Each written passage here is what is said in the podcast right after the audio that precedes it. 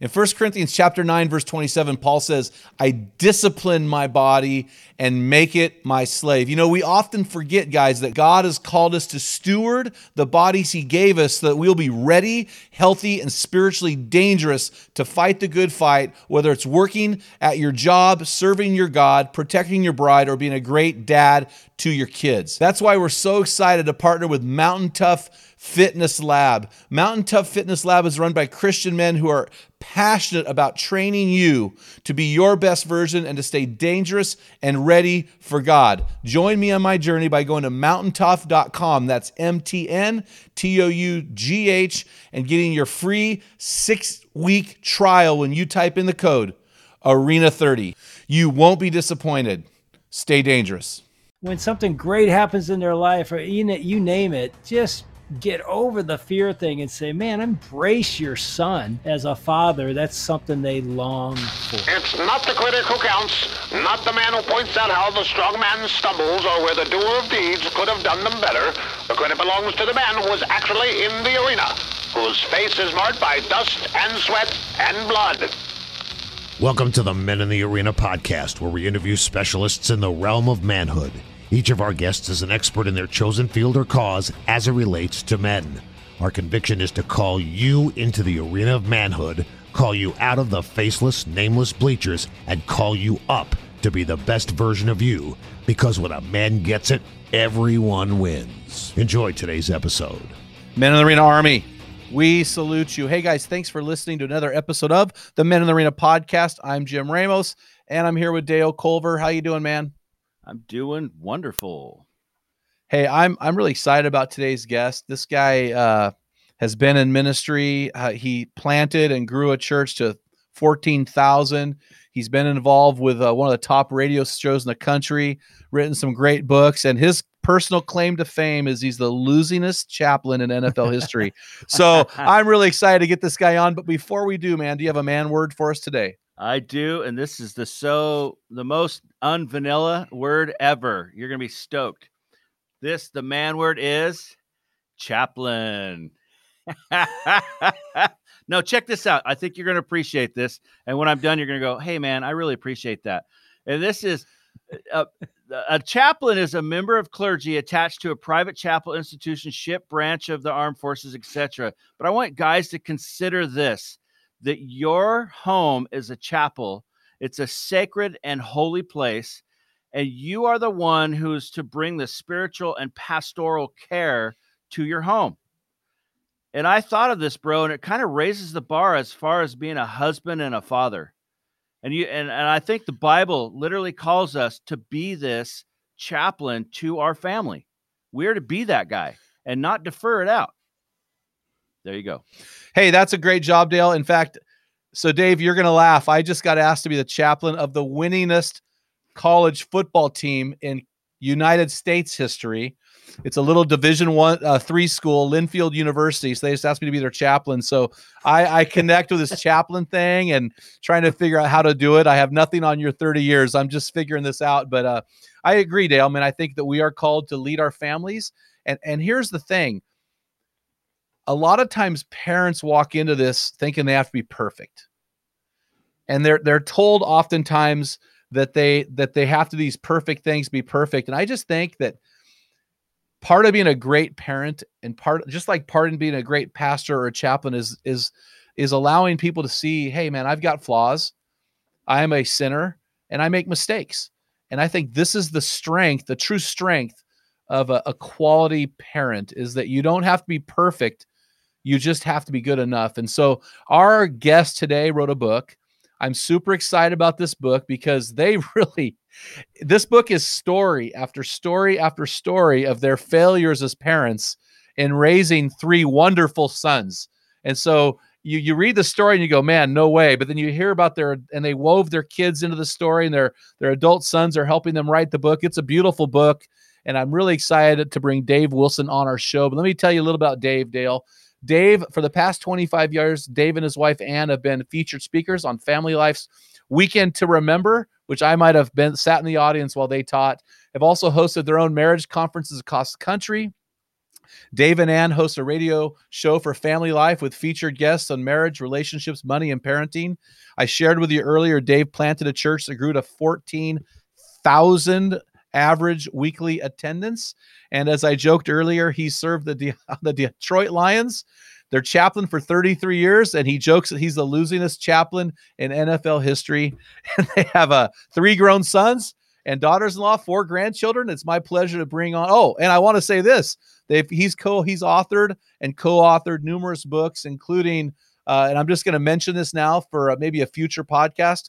Great book called Vertical Marriage, and then the book that we're going to talk about today, which is No Perfect Parents: Ditch Expectations, Embrace Reality. It's our topic for today's discussion. Dave, thanks for coming on, man. Yeah, I don't know what to say. You know, you introduced me as the losingest chaplain in the NFL in history. And by the way, it isn't a joke. It's actually been verified at this point 317 losses. Uh, I prayed to God for a win and I got no. Well, you know, I, so so tell so now you could have played in the NFL, but in your book, you actually said that your son CJ, I think it was, did play in the NFL and actually played for the Detroit Lions. Did I miss that, or is that did I read that right?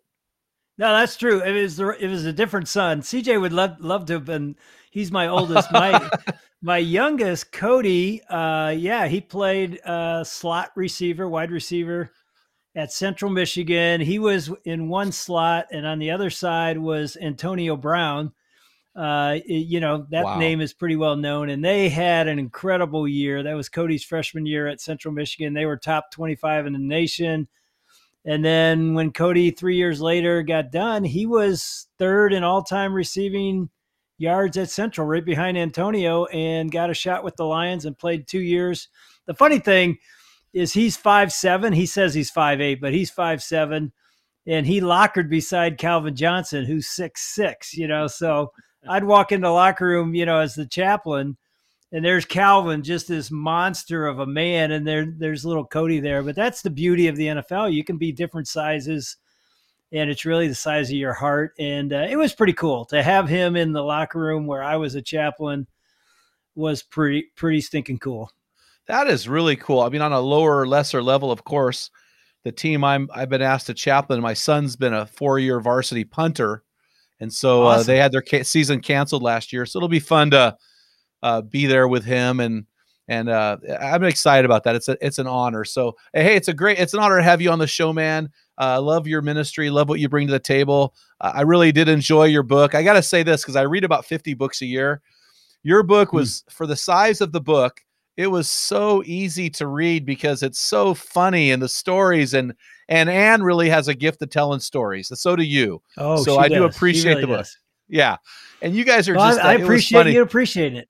Thanks. Yeah. It's and I appreciate your haircut too. So we'll move into the, the interviews. hey, I don't I have wanna, an option. It doesn't look like you have an option either on the hair deal. Nah, my only option is what I want to do with my arm hair. So, but that's it. So, and maybe the back. So, hey, I want to I want to throw you into what we call the rapid fire round. And so, what I'm going to do here is I'm going to ask you a couple of questions right out of your book, and I just want to have you. I know exactly what you're going to do. Jim, I've listened to you do this, man. I was like, I wonder if they're going to do that with me. This is like a, Dude, this is a moment hey, on the uh, Men in the Arena podcast. You, so you were a quarter. I don't know what you're going to ask though. You were a quarterback. You live in this world. This is like easy. So, so what I'm going to do is yeah. I'm going to throw out five. I'm sorry. I'm going to throw out four things in your book that I'm not going to ask throughout the interview, but I want you to lay them out because they're very, very important in your book and you call these the four okay. stages of parenting. So I'm just going to throw the, them out, and I just want you to, you know, just tell me what that means, and then we'll just go to the next one. Okay. Okay. All right. So the first one is this discipline stage, ages one to five. Yeah, I mean, we just had our grandkids with us for uh, the week, and they are six, four, three, two, one, and a three month old. So we have six grandkids now. So they're in the discipline stage, and all I can tell you is exhausting. Yep. You never get to sleep. You're always trying to, you know, set boundaries and enforce the boundaries and teach them. So, uh, but, you know, as we say in the book, it's a really critical, critical time. I don't know if you read this in the book, but one time Ann and I were teaching at our church about parenting, and she turns to me because often when we teach together, we don't know what the other one's going to do. We don't Yeah. try to script it. And she literally turns to me. I didn't know she was going to ask this, and she goes, "What do you remember about the discipline stage? You know, zero to five? And I, I thought to myself, I wanted to say, I remember thinking I'll never take another nap the rest of my life because you never get a break, right? But what came out of my mouth was, I'll never take another crap the rest of my life. I did read funny. that. That was awesome. Yeah. Well, you know, we're flying down to California with our uh, granddaughter this weekend. My wife's a flight attendant. So we're going to fly down. She's four years old, the granddaughter. And so I just, I'm like, Wow. how do I, how did I do it? I was just tired the whole time. I remember telling my wife, if I will paint the cabinets, if you just let me take a nap, you know, that type of thing. So, well, and you wrote in your book, you said, Yeah. quote, kids at this tender age don't have a concept of how to obey appropriately which is a key to developing maturity in their attitudes and viewpoints down the road, which I thought was so powerful and and so good for us to realize there is this phase from one to five that is a discipline phase, but that moves into and transitions into phase two. And phase two, I want you to explain, is from five to 12. And this is called in your book the training stage. Yeah, and it really came in in in our mind from Ephesians 6 4, which says, you know, fathers don't exasperate your children, but bring them up in the training. There's the word Yep. training and instruction of the Lord. And so, you know, we've discovered now that we're grandparents and we have three grown sons and they're married, we discovered that the first 12 years, the discipline stage and then the training stage, are critical. I mean, they're really like we we already said, they're exhausting. You're tired a lot, but man, you're laying a foundation spiritually, but also again and it's it's hard work and it and you just want to give up at times but trying to set boundaries this is what no means and i'm going to enforce that boundary. Because i i think in some ways we are training them to understand how god works as well. God loves you god has a plan for our life but he has boundaries as well and he enforces them and the reason the boundaries there we know as parents is we're protecting our child. They may not understand that but we do and it's the same thing God's doing for us. It sounds crazy sometimes when we read some of God's boundaries, but when we look back, we're like, oh my goodness, God was literally trying to help us live our best life. He wants us to thrive. We don't understand this, but to thrive, we have to stay within this boundary. So, in some ways, we are training our kids not only to obey us, but to someday, as they become adults, obey God. Well, and in your book, you talk about boundaries uh, uh, seem counterintuitive. And so you Hmm. wrote that boundaries are liberating, not confining. Choosing their own boundaries in a big and dangerous world outside that fence may seem alluring to them, but it's too big with too many choices that are beyond their ability to make. So I thought that was a powerful quote. And I think that it's, I mean, that's so true that we, I had a guy just today, a pastor, uh, responded to one of my social media posts and he says, I don't like what you said about going to church and serving in ministry because that sounds like a rule to me. And I said, Well, that sounds like being devout and holy to me. And we're trying to raise kids who are healthy and strong. And I think it's important that your book brought out this point that boundaries are part of that. Yeah, I don't think uh, I understood it initially because you feel like when you put, you know, we refer to in the book uh, the boundary as a fence. When you put up a fence, it feels limiting. It feels like, Yeah. oh, now I can't be free. And yet, when a person knows where the boundary is, where the fence is, and that it's not going to move, because, you know, the temptation as a parent is when we get tired, we're like, okay, I said we're going to bed at eight, but who cares? Let's go to bed at, you know, and you move the fence. But what you discover is when you know where the fence is and you know it's stable and it's not moving, you actually feel free. You're like, okay, there's the fence. Anything inside here, I'm I'm wild. I can do whatever I want inside this fence. And so we think we're limiting our children, but if we really do set the boundary well and they understand it, I think they feel a sense of freedom. I even interviewed some teenagers when we were teaching on this years ago in our church and I was shocked to hear these teenagers say, "Yeah, my parents let me do anything I want and I feel like they don't love me." I'm like, "What?" Wow. Every teenager wants to be able to do whatever they want and they're like, "Yeah, it's not really how it works out." I feel like if they love me, they'd set some boundaries for me and I would know uh, you know what I'm allowed to do and what I'm not supposed to do, but they just let me do anything. So I, I feel I feel very unloved. That's like wow, that's a that's an interesting perspective. Hey guys, that's worth the price of admission right there. If you are soft on boundaries, you are Yeah. hurting and hating your children. So you're referring. I think Ann must have. You know, there's a certain tone that you guys write with.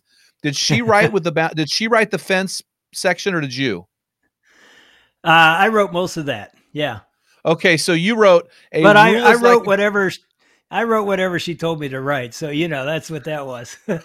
Oh, hey, it's like the guy who says, I wear the pants in the family. My wife just tells me which one. So, you know, Yeah. that, so, well, you wrote this, and I think this is really good. You said, once you set a boundary and they bump up against it, enforce the boundary immediately. I, that's so powerful. And then you continued, you said, this is on page 91. If you move the boundary, they win. And in this case, it means they lose down the road because they won't have the boundaries for obedience that lead to so many other important things in life. I hate to keep quoting your book back to you, but that's so powerful that this that that this can you speak to this immediacy of enforcing the boundary? Yeah, it was something that that we learned. And again, as the title of the book tells you, we're not perfect at this. We don't try to say we did this perfectly. But one of the things that we learned was that when you move the boundary, and again, it's easy to do. You're tired, they're pushing up against it, and you're like, okay, what's what's the big deal? I'm just gonna say this time it's okay. You are training them to train you.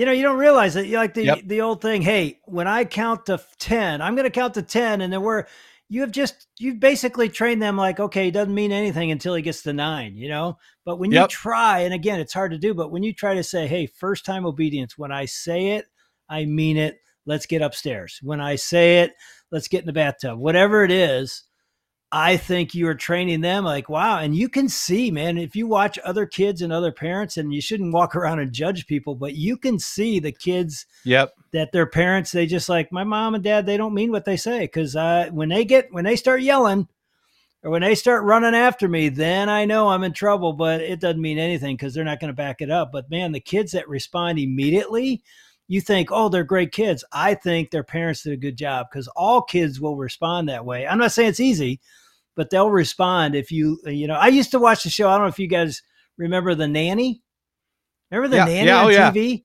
and Oh, she yeah. would come into this house that was just chaos. And she would say, I'll have these kids behaving in three days. And you're like, there's no way. And in three days, it was a whole different house. And it's because she set the fence, she enforced the fence. The kids pushed on it like crazy, hated her for the first day. And then they realized, wow, she means business and it works.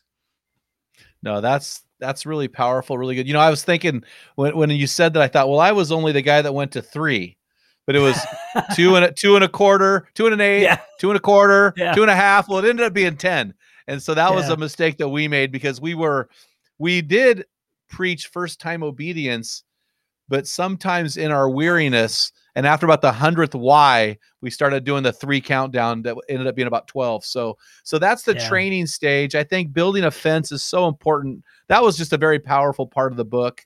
And then move into phase three. Now, for me as a parent, and I know you as well, probably as a football guy with sons, the coaching stage, I really did well in this stage. It was easier hmm. for me than the previous two stages.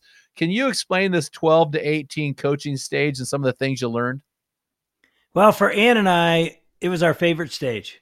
And you know what's interesting is so many parents were telling us, "Oh, wait till they become teenagers. You're just gonna hate it. They're gonna rebel and blah blah blah." And I tell you what, we look back, and I'm not saying they didn't make mistakes, and we we share them in the book, and they wrote, mm-hmm. you know, in the book. Uh, yeah, there was some rebellion going on, but man, oh man, it was in our in our in our experience the best the best stage because they're becoming men, or if you have daughters, they're becoming women. Uh, they pull away, and we write about this in the book. It's really easy as they pull away to think, oh, they don't want me in their life. And we try to say in the book, no, they really do want you. They may not say it, they may not act like it, but they long to have a relationship with dad. They long to have a relationship with mom. And so it's a chance to pursue them in an appropriate way to stay connected in their life. But now they're making adult decisions. You know, you, when you when you're a younger parent, you have little kids, you're thinking, "Oh man, these are big decisions they're making at five and six and eight years old," and then you realize that's nothing. Now they're making real decisions about what they're going to do with their sexuality and their body and the friends they're going to choose and the decisions they're going to make about alcohol and different things and about their relationship with God. It's the stage where they look at everything you poured into them spiritually and they start to say, okay, do I believe this?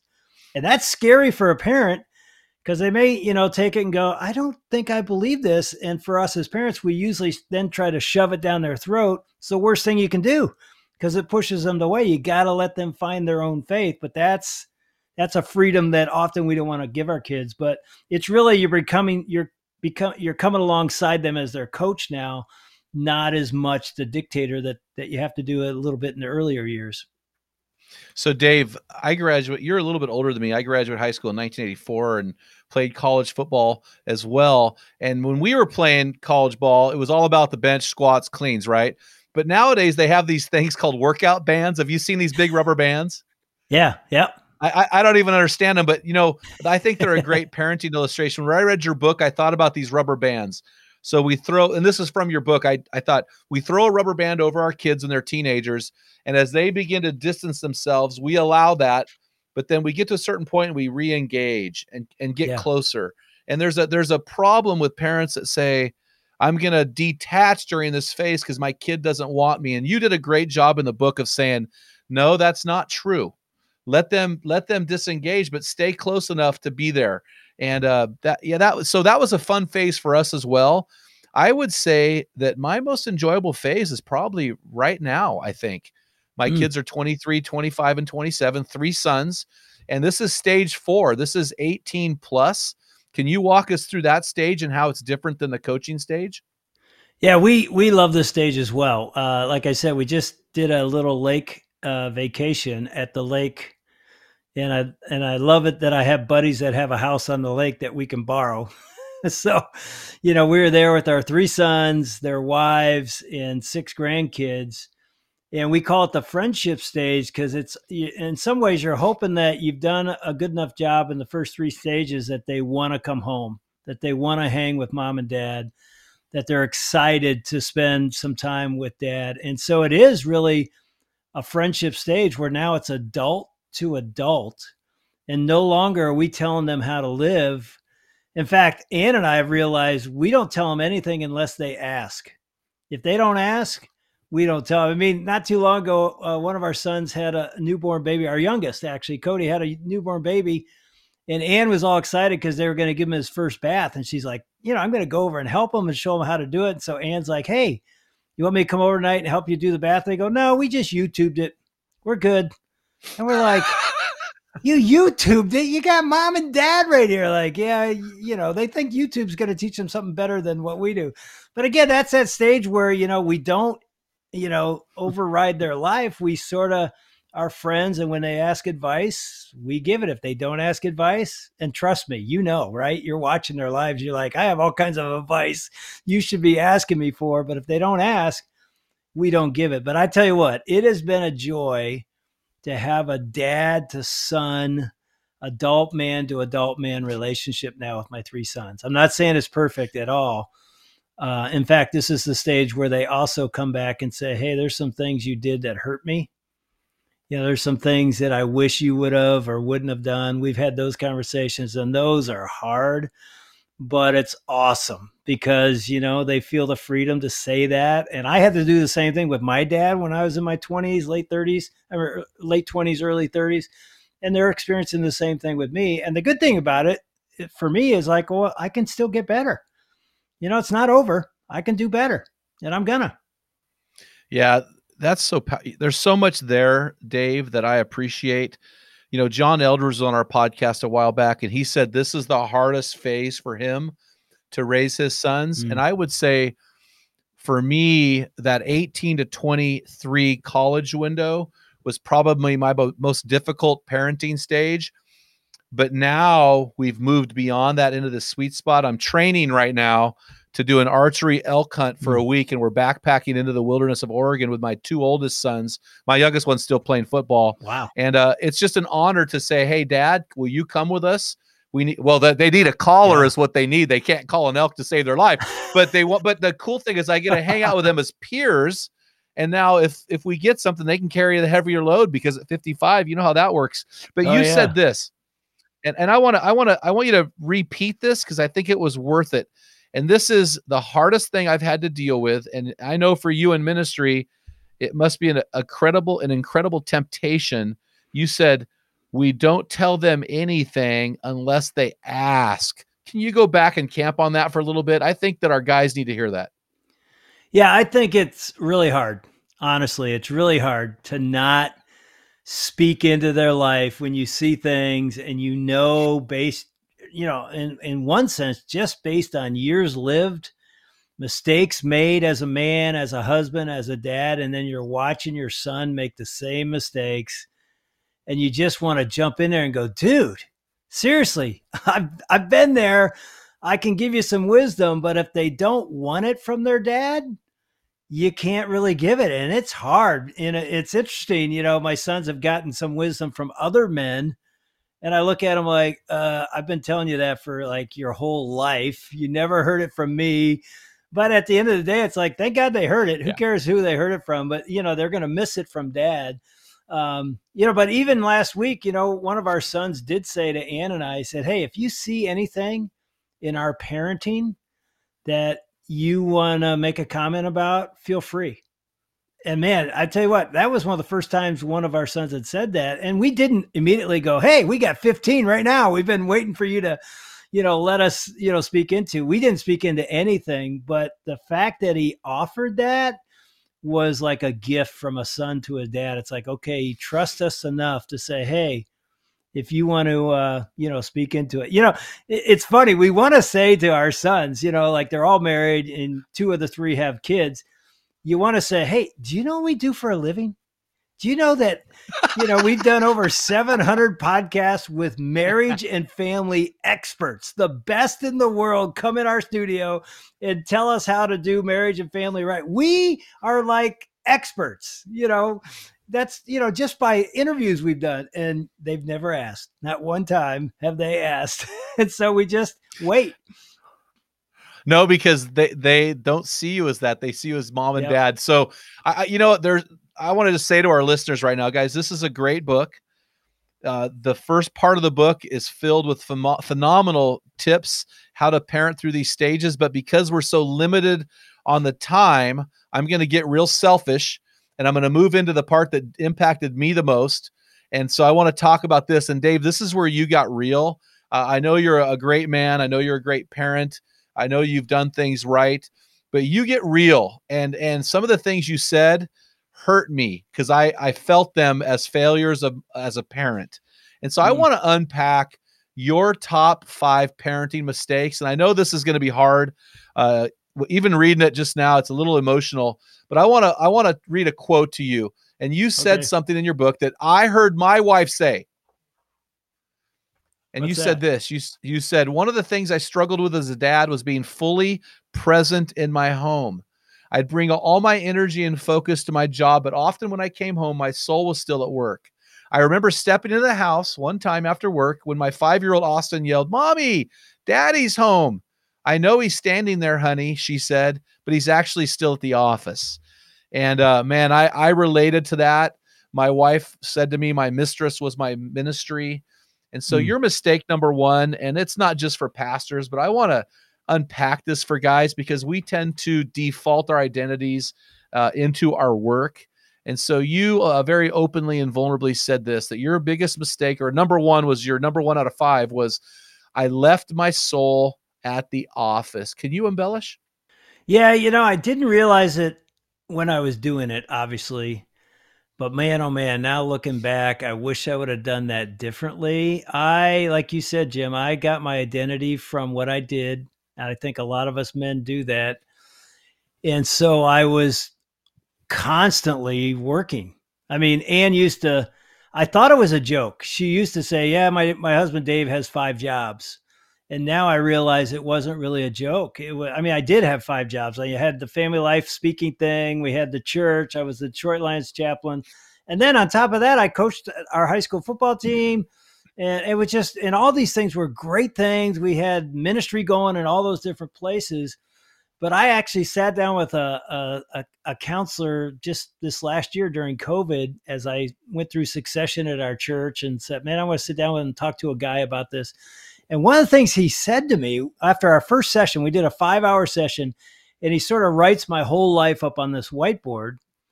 And then after we're done, he said, "Okay, here's your homework assignment." I go, "Okay." He goes, "Write this question down. I want you to answer this question." I go, "What's that?" He goes, "What are you running from?" And I look at Greg and I go, What are you talking about? What do you mean? What do you mean? What, what am I running from? He goes, Look at your life up here. I go, What? He goes, You had so many balls in the air. You're doing this, you're doing that, you're doing this, you're doing this. And then you you, you throw in, Oh, yeah. And then I was a high school football coach and I was, do-. he goes, Dude, you were running from something. Answer that question. So I come home to Ann. I go, Hey, you know, Greg said, I got to answer this question. What are you running from? She looks at me like, uh, duh you know, and it was like one of these blind spots. It's like, wow, I was running to significance. I got to be, you know, and everything I did in my life, I was the center of attention. I'm the quarterback, I'm the shortstop, I'm the point guard, I'm the guitar player, singer, you know, I'm the chaplain and the speaker on the stage. It's just, and I didn't realize it, but man, I was like running away from my home to find my identity when my family and my wife was longing for me to run home because that's who I am. Mm. I am a mm. husband and a dad first. And I tell you, one of the things I wish I would have learned earlier, and I would say to the men that are younger than us right now, the most important disciples you will make are in your home. They're not in yes, your church true. or in your men's group. They are important men and important people.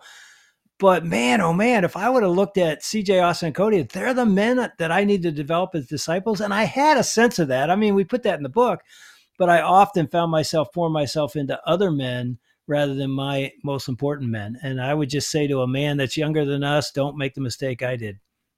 Well, and in that section of the book, you unveiled another mistake within that that I really felt because I thought, you know what? what he's saying I've done and I'm doing. And so this this to me was the most meaningful part of your book, book that I'm going to implement in hmm. fixing. Mm. And here's what you said, and and uh, you know again, again full time ministry for you know 25 years before launching our ministry with Men in the Arena. But you said the other area which I wasn't fully present had to do with sharing my heart with my sons. And you talk about how openly mm. you'd share your heart with your audience, but you never would you you didn't do that as well as you'd like to. And i think at one point you shared a story in the book about you and cj who was actually in on your staff at your church on stage and he kind of brought that up and shocked you a little bit. I think that was the story. Was that with cj yeah that was actually cody again. He uh after the, oh i've got those two confused. Yeah cj is my oldest cody's my youngest. Cody after the nfl uh, stint came on our staff and it was really cool. I mean he was my co-pastor he became uh, he preached almost half the time and he really has a gift there. And now he's doing ministry full time as well but yeah on stage. You know we have this conversation in front of the congregation and i told him after the first service we were doing three services that day. Uh, long story short i just said hey if there's anything you're holding back don't hold back man. Say whatever you want. So the next service he says something uh, you know, that he had sort of said to me, but said it very articulately to the congregation. And it, it was basically, you know, I often felt like dad was more intimate with the congregation than he was with us in the home. And he and and one of my other sons had told me this sometime in that that year as now again as adult men having a conversation with them they said dad it felt like you would share things on the on the stage at church that we'd never heard. And they were vulnerable and they were authentic and they were weakness. And we were sitting there looking at each other like how in the world do we not know this? And yet the congregation is learning this about our dad. And they just said that felt like you were more intimate with them than you were with us. And as soon as they said it The second it came out of their mouth, I knew they were right. I mean, there was nothing in me like, what are you talking about? It was like, you're right. And and again, like I said earlier, well, I can do better. I I am going to do better. But here's the thing that I realized as I processed that is it was easier for me as a dad to share that with a thousand people than it was to look two boys or three sons in the in the eyes and share. It was scary. It was for mm-hmm. me. It's mm-hmm. like if I'm going to go there with my sons, it takes courage, and I need to muster up the courage to go. I'm going to share something with you that's scary, but I need to say it. Uh, either whether it's about my life or maybe about our relationship or whatever. I realized it was so scary. It was easier to do with a bunch of people. Because here's the thing: you're not you're not going to talk to them later about it. They're going to go, "Wow, our pastor's so authentic. Isn't he amazing?" And inside, you're going, "I only shared like seventy percent of it. I held back thirty because it wouldn't be appropriate." But with my sons, man, they they deserve to get Dad's heart.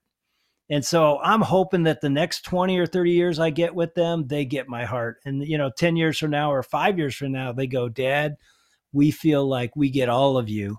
We get the best of you, not other people.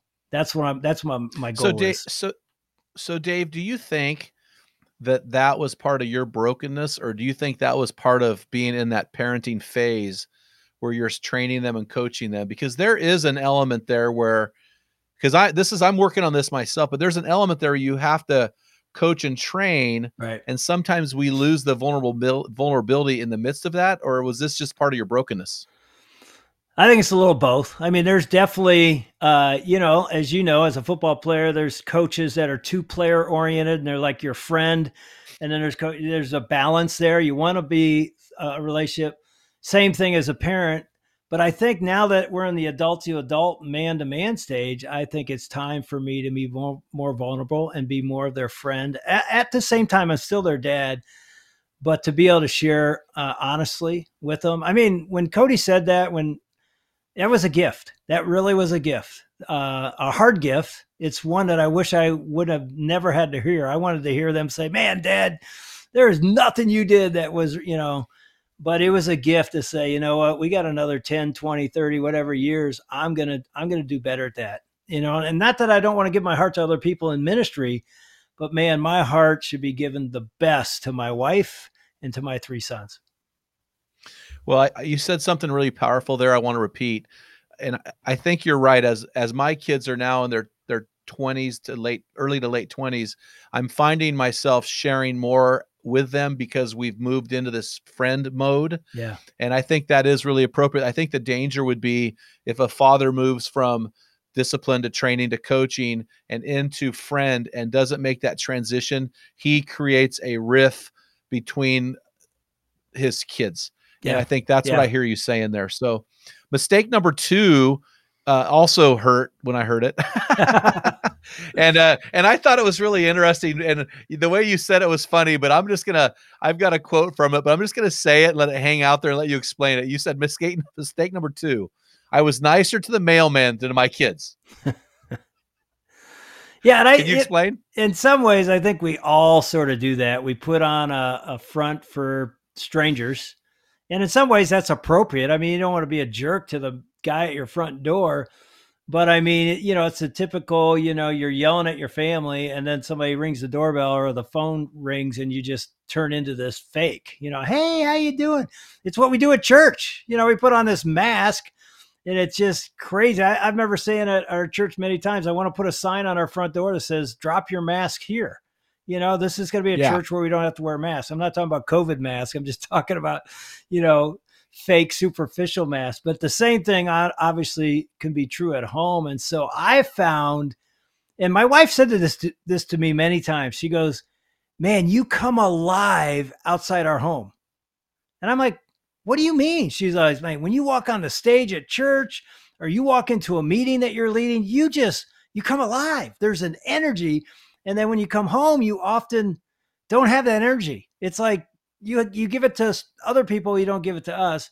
And there's a joy that I had outside the home that I didn't have inside my home. That that's why I wrote it as one of my mistakes. It's like, oh, when I heard that, I was like, no, I don't. No, I don't. I don't do that. And then I'm like, yeah, I do. I did that a lot. Yeah. And you know, I want to be able to bring that joy, that energy to my home because, as we've already said, it's more important than anything else I'm doing.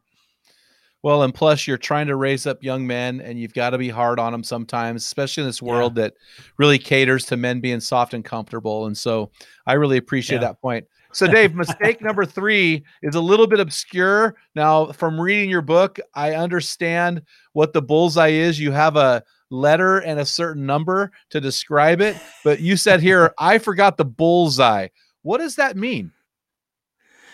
Well, at the beginning of the book, we try to uh, help parents understand, and this is something we didn't know at the beginning, but tried to learn that a key question every parent needs to ask, and hopefully you ask it when your kids are really little, is what am I trying to raise? What adult man or woman do we hope our kids will be when they're adults? And I think we often, you know, when you walk up to a parent and ask them that, which we've done many times, they look at you like, what, what? They'd never even thought about it. And then, so then they throw an answer like, well, we're hoping they'll be successful and happy and, you know, popular, whatever. And then you peel that back and you're like, wow, those aren't really great goals. And so we wrote in our book, The Wilson Bullseye, not saying this should be your bullseye, but to show you an example of what we were shooting at because we were trying to raise men of character you know, men that were like Christ. And again, you can't do that perfectly. So we had our bullseye in there just as an example to say, take this example and then write your own. It's going to be unique to you, to your family, and to what you uh, are going to say are priorities. And so as I think about, you know, and ours was simply train and launch L3 warriors who make a dent where they're sent. Now, here's the thing you hear that bullseye, you're like, that makes no sense. Well, it's a Wilson bullseye. L3 was three values that our church said if you're a disciple of Christ, you love, lock, and live.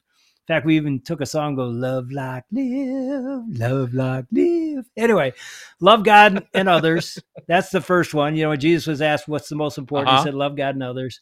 Lock means lock arms and community. So men realize you can't do this Christian life alone. You need men in your life and women need women and couples. And then third one was live open handedly. It's like I take my time, talent, and treasures, and I don't hold them for myself selfishly, but I give them away to bless the world and make a dent where your sin is. Everywhere you go, God wants to use you to make a difference, to to be the kingdom extended. And so that was sort of our goal is like, man, if our three sons, when they're 25, 30, 45 years old, love God with all their heart, soul, mind, and love their neighbor as they love themselves. They are doing life in community with other men and other couples. They are taking their talents and their treasure and even their money and saying, I'm going to use it to extend the kingdom of God. That's a goal we're shooting for.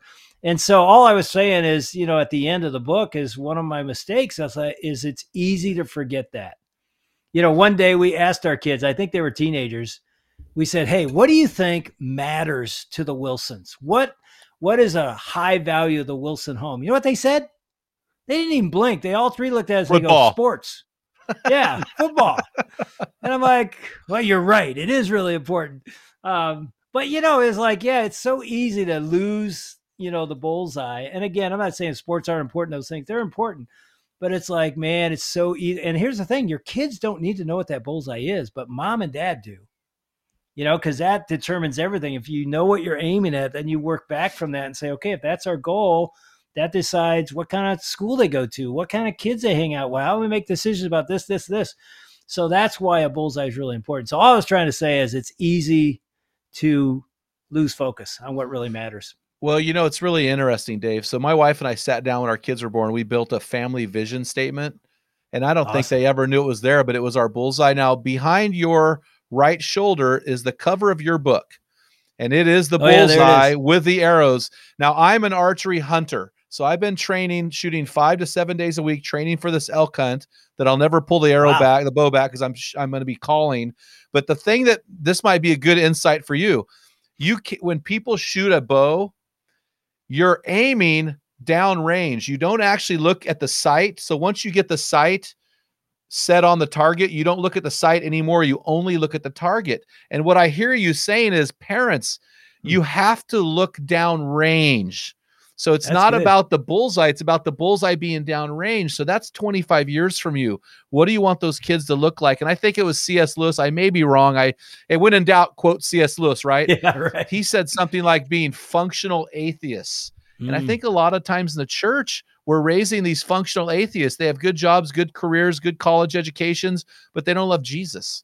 And what you're saying is that's the wrong target. Yeah, and the thing that hit me when you said that is, uh, and we say it over and over in the book. If it if it isn't in you as a parent, it's gonna be hard for them to catch.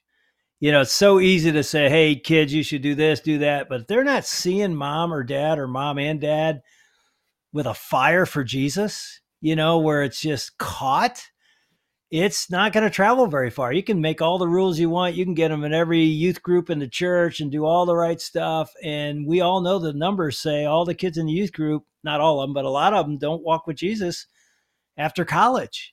And I think a lot of it, and, and by the way, the research also says the kids that were in the great youth groups that came home to homes where mom and dad were living what they were hearing at church, their percentages go a lot higher that they become men and women, moms and dads who are living for Jesus. Again, it's not all on us, but man, it is. I I I, mentioned one time in the book that that I was asked to speak to a, a men's retreat just at dinner. It was some guys I knew, and long story short, they said, "We're going to do a retreat. You don't need to come, but could you spend dinner and we could ask you questions about being a dad?" And I said, "Yeah." And then they said, "Hey, Cody just preached at church. He's on fire and he's in college." Is there any way Cody could come with you? And he was home after a bowl game. And so I said, Cody, you want to go? So we go. Long story short, they ask all these questions. And finally, one of them turns to Cody and says, Hey, Cody, we just heard you preach. You're on fire right now for Jesus. And we're all hoping that when our kids are in college, they're on fire like that. What did your dad do to help you be where you are spiritually? And I remember sitting beside him. He's just right beside me. And I remember my first thought was, man, there are so many things I did. I mean, we did mission trips, I did Bible studies, I did devos with him, you know, all these different things. And I just thought, I wonder what which one of those are, you know, and I look over and he's just sitting there. And it, it was a long, you know, pause. It was so long I was like getting like, what in the world? And so finally he just looks at these guys and he goes, you know, he did one thing. And they're like, yeah, what? And I was thinking, what one thing, you know? And he said he lived it. He goes, if I wanted to Ah. know what a man of God looked like, he was right down the hall. He and he actually added this. He had no idea what was going on in my mind, but he goes, you know, I don't remember a single Bible study. I don't remember any of those great sermons he gave that he thought were so good, but I knew this. That's what a man of God looks like. Now, obviously, I didn't live it perfectly, but it hit me right there. It's like, wow, our model is so much more important than anything we say. And so if we're hoping that's going to happen if they hit if we hit the bullseye you know, downrange, it's really going to be are we living what we're hoping Yeah. they will be living? That, that is just so powerful. You know, I was a youth pastor for two decades, Wow. and I was always intrigued at how church kids turned out poorly oftentimes, but these kids that got saved in our program from non-Christian families that were dysfunctional sometimes did so well because their only model was the youth staff. yeah. And so that was really interesting. But you may you quoted in your book, I don't I think it's Josh McDowell, but you said something I want to bring out that I think is important, especially in light of the story with you and Cody. You said in the book, you said rules without relationship equal rebellion. And this is what we're talking about. We're saying, hey, I've got a relationship with Jesus, Hmm. I've got a relationship with you. It's more than just the rule, but the rule is just a medium to something bigger and deeper. So I really do appreciate that. I think that's so important. Rule number four was uh, and I think this is this is it's when I read this in your book, I thought I could have wrote this. This is exactly what I believe. This is ex- I have this on my bumper sticker on my car. I get weird looks. I get people arguing with me. And you said I neglected my marriage. On my bumper sticker in my car is a bumper sticker we made, and it says "Wife is greater than kids." Mm. and you'd be shocked at how controversial that is. I got interrupted in a wedding by my brother who disagreed with that statement at a Wow. wedding I was performing. And so can you talk about this this prioritizing your marriage over the children and not neglecting your marriage? Yeah, I I do think we live in a child centered culture. Yeah, Yeah, for in- sure. In, in some ways, that's good. That's a good thing. But I think we can easily value our kids over our marriage. And I know it's easy for us as husbands and wives to do.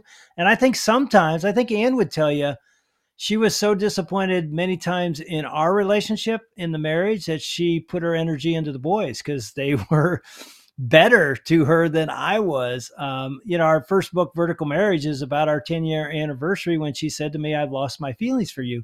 And that was when we had two little babies basically in the house, and she was pregnant with our third.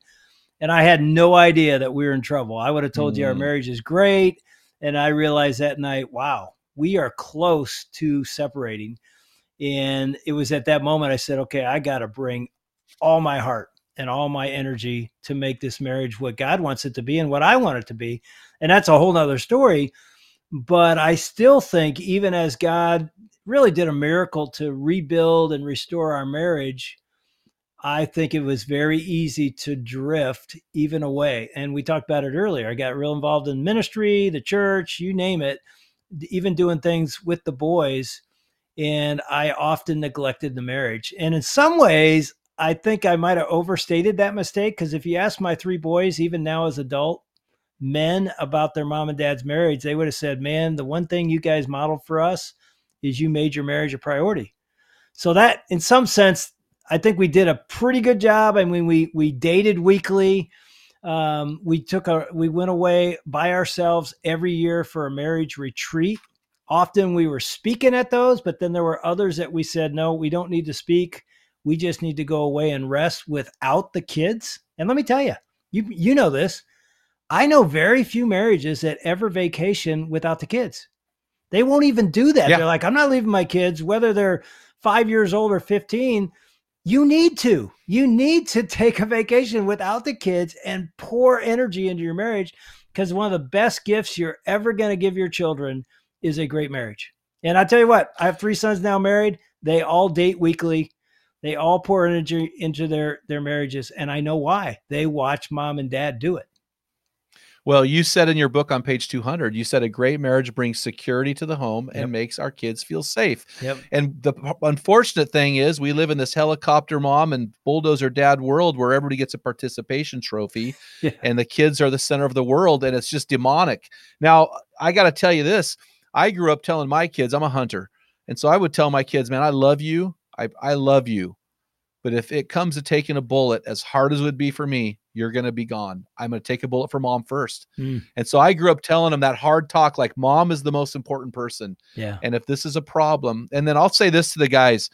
So what you went, I, I want to get you back on and talk about vertical marriage because what you experienced at 10 years, we experienced at 20 years. We went wow. into a counseling appointment and uh, man, our marriage was a, I didn't realize how bad it had gotten. Of course, my head's in a stand yeah. And so my wife and I decided that every 10 years we're going to get counseling. Mm. So we got counseling at the 20 year mark. Now we're at the 30 year mark. We're in counseling right now just because. Yeah. We just are doing it because we think it's good. And so, uh, guys, you got to keep those marriages strong, man.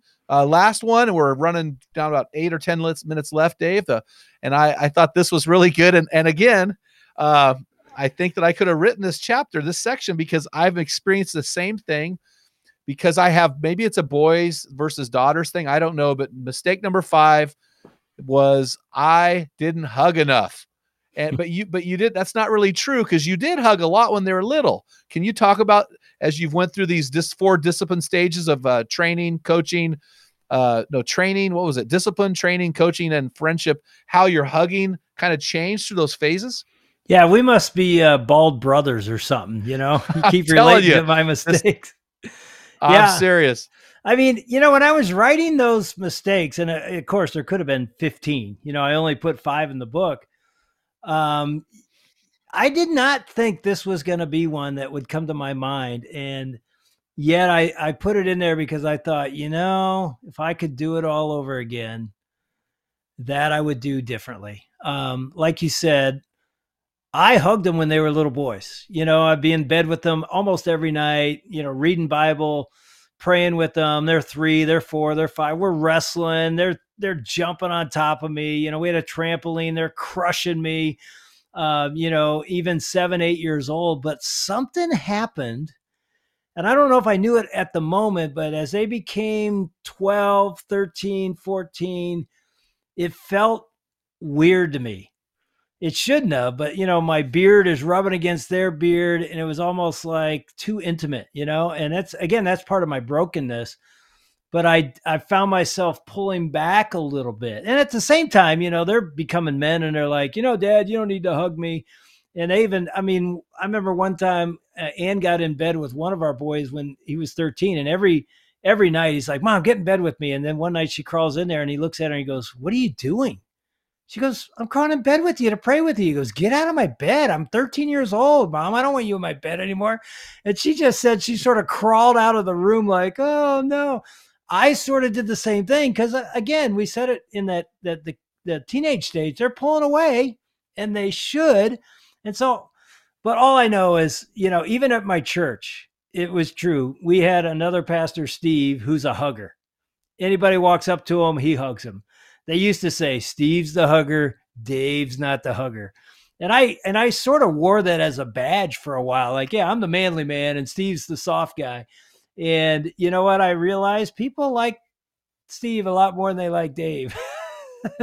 and your kids are going to like it too. So again, I'm not great at it now, but I want to become the man and again not in an inappropriate way but is that is affectionate. That's a, that's a good thing men want their father to hug them and to show affection. When you see them when you say goodbye to them when something great happens in their life or you, you name it just get over the fear thing and say man embrace your son as a father. That's something they long for. And i you know what? I grew up my whole life longing for that from my dad and never got it and I don't want to I don't yeah. want to continue that legacy. I want to change that legacy. Well, the funny part in this is I did the same thing you did. And then on page 201 you say something really cool. I want to read it. You said hug your kids at any age and every age. It doesn't matter whether or not you're an affectionate person. So, mm. funny story. So I have two one hugger and two that aren't. And and as I've as my kids have become adults, they're now training me. Yeah. Yeah. In fact, it's funny because I've told my kids I love them. I still do. I love them till they're bo- it's boring. I say I love them all the time. Well, my dad, who never said it to me, when he calls my kids, they always say, "Love you, Grandpa," hmm. and he would always mumble, rah, rah, rah, rah, rah. well, now they've trained him to say, "I love you" back. Wow. And so now my dad is saying, "I love you" to me wow. because my kids have trained him. So it's funny how the whole thing comes full circle and so I just think that was such a powerful statement because our kids, no matter what the age is, they want us to look at them. Hmm. But you know, we had a uh, Dan Mears on our podcast. No, it wasn't Dan Mears, it was Tom Wilson, I think. He's got the ministry called what's it called, Dale? I can't remember, but oh, the family dad, the family dad, family guy. And he says, smile at your kids. Hmm. And I thought, man, what? Because I, you know, smile at your kids and hug your kids. And so I think that was just such a powerful point to end on. Uh, Dave, I really appreciate it. And so, Dave, I think this is a great book. Guys, listen, if you're intimidated to read, this is an easy book to read. It's super fun, full of stories. I think you're really going to like it. So, guy, how can they get pick up your books and your resources, Dave? Well, I can get the books anywhere you get books, Amazon or wherever. Um, but if you want to reach out to us, you can find us on Instagram or Twitter, Facebook, Dave and Wilson, and direct message us if we can help you in any way. Man, oh man, we want to help you. And I got to tell you, Jim, I don't think I've ever done a podcast with a with a host who read every single page of our book. Way to go! Wow, or even yeah. read it. Most people listen to it, but you read it, so I'm impressed. Well, I got to write it down and so I can quote it some days. You know, I've got everything quoted and highlighted and and uh, no, I, I so here's my thing, man. I've written. I'm almost done with my 12th book, and wow. you pour your heart and soul into these books. Yeah. And for me, to have a guy not read the book is insulting. Hmm. And so I want to honor you, Dave. Uh, you've had a you've got a great ministry. You're impacting hundreds of thousands of people. And uh, to read the book uh, says to me says to you, for me, I respect you and I honor you, and I hope that you got that today. That's good. That is great. I appreciate that. And I, and I would add if you've never listened to FamilyLife Today, uh, it's a podcast or a radio broadcast. We try to do it what you're doing right now, Jim. We try to help men, especially, understand what a godly man, husband, dad looks like in marriage and family. And so that's a great resource for, uh, especially for men, uh, to listen to to challenge them to become the man God wants them to be. Oh, that's so good. Well, I will send you my latest book. It's an Amazon number one bestseller. It's called The Strong Men, Strong Men Dangerous Times. So, guys, here's your action item for today. Let's get our boots on the ground. Let's put some some traction to what we heard. And and here it is, guys. This is really simple. I want you to go listen to their radio show, FamilyLife Today. That is outstanding. It is one of the best in the world.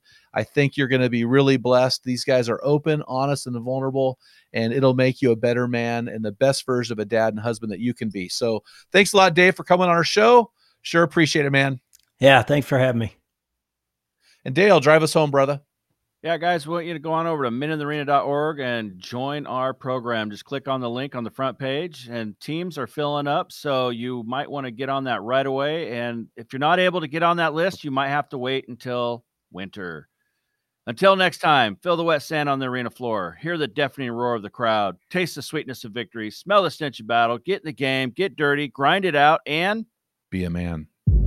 You've been listening to the Men in the Arena podcast. If you hunger to be your best version, then join thousands of men from around the world in our Men in the Arena forum on Facebook. This is the best place to have open discussions around the topic of biblical manhood. Make sure to explore our website at meninthearena.org, sign up for the weekly equipping blast, and take advantage of our many free resources designed to help you become your best version of a man. Thank you for listening to this episode of the Men in the Arena podcast. Remember, when a man gets it, everyone wins. What type of dad are you? Guys, in my 35 years of ministry, I've noticed that guys basically fall into two categories. And in those categories, there are four types of dad or four phases that you pass through as a dad. We just dropped an amazing quiz to help you discover what type of dad you are. Find out what type of father you are and get our custom resources fit to meet the needs and the questions you are asking. Head on over to menarena.org. Join 20,000 men from from around the world and find out the type of dad you are.